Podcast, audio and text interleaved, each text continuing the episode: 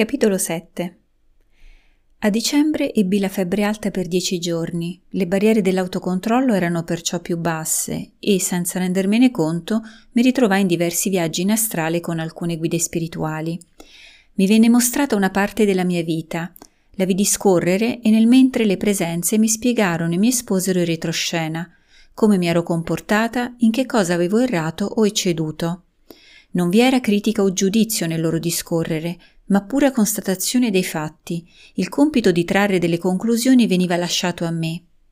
Mi fecero rivivere la sensazione di come si venisse al mondo. Era bellissimo.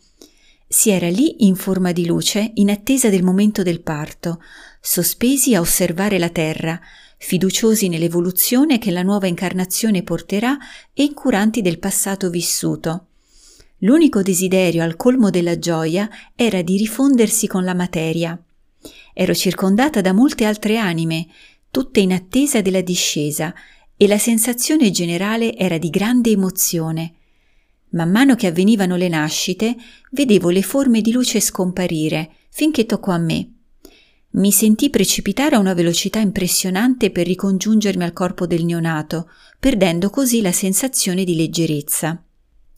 Vidi anche il famoso tunnel luminoso del trapasso, tutto buio, con la luce incredibilmente brillante all'estremità finale. Trasmetteva così tanta pace e benessere che non desideravo nemmeno più rientrare nel corpo. Vidi la sorgente creativa, com'era fatta, e percepì la sua energia. Percepì la fonte della creazione infinita e intelligente. Emanava un amore purissimo, immenso, eterno, la sua luce si muoveva in modo lento e costante, trasmettendo una sensazione di tepore avvolgente e penetrante. Sentii e compresi di essere un tutt'uno con esso, di essere parte della stessa energia che accomuna tutto l'universo. In uno dei rientri dall'astrale nel mio corpo fisico sbagliai luogo e mi diressi alla vecchia casa paterna, dove, non trovando il corpo, restai un attimo perplessa. Poi ricordai che avevo da poco traslocato in un altro quartiere di Roma e andai in fretta lì. Mi venne da ridere. Comprendevo che la mia mente umana doveva tradurre in qualche modo l'energia presente nelle altre dimensioni e attingeva ciò che era più simile e vicino alle conoscenze terrene.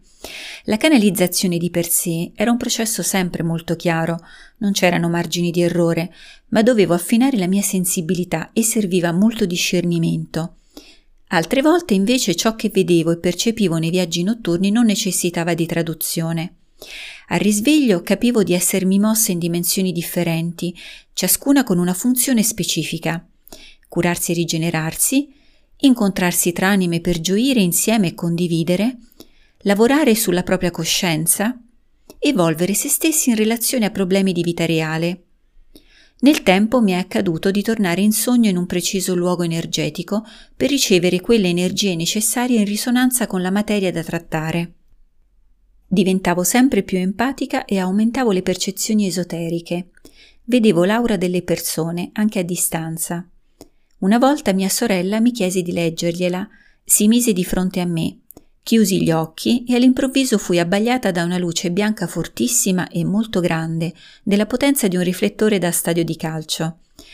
Le domandai se stesse pensando a qualcosa in particolare.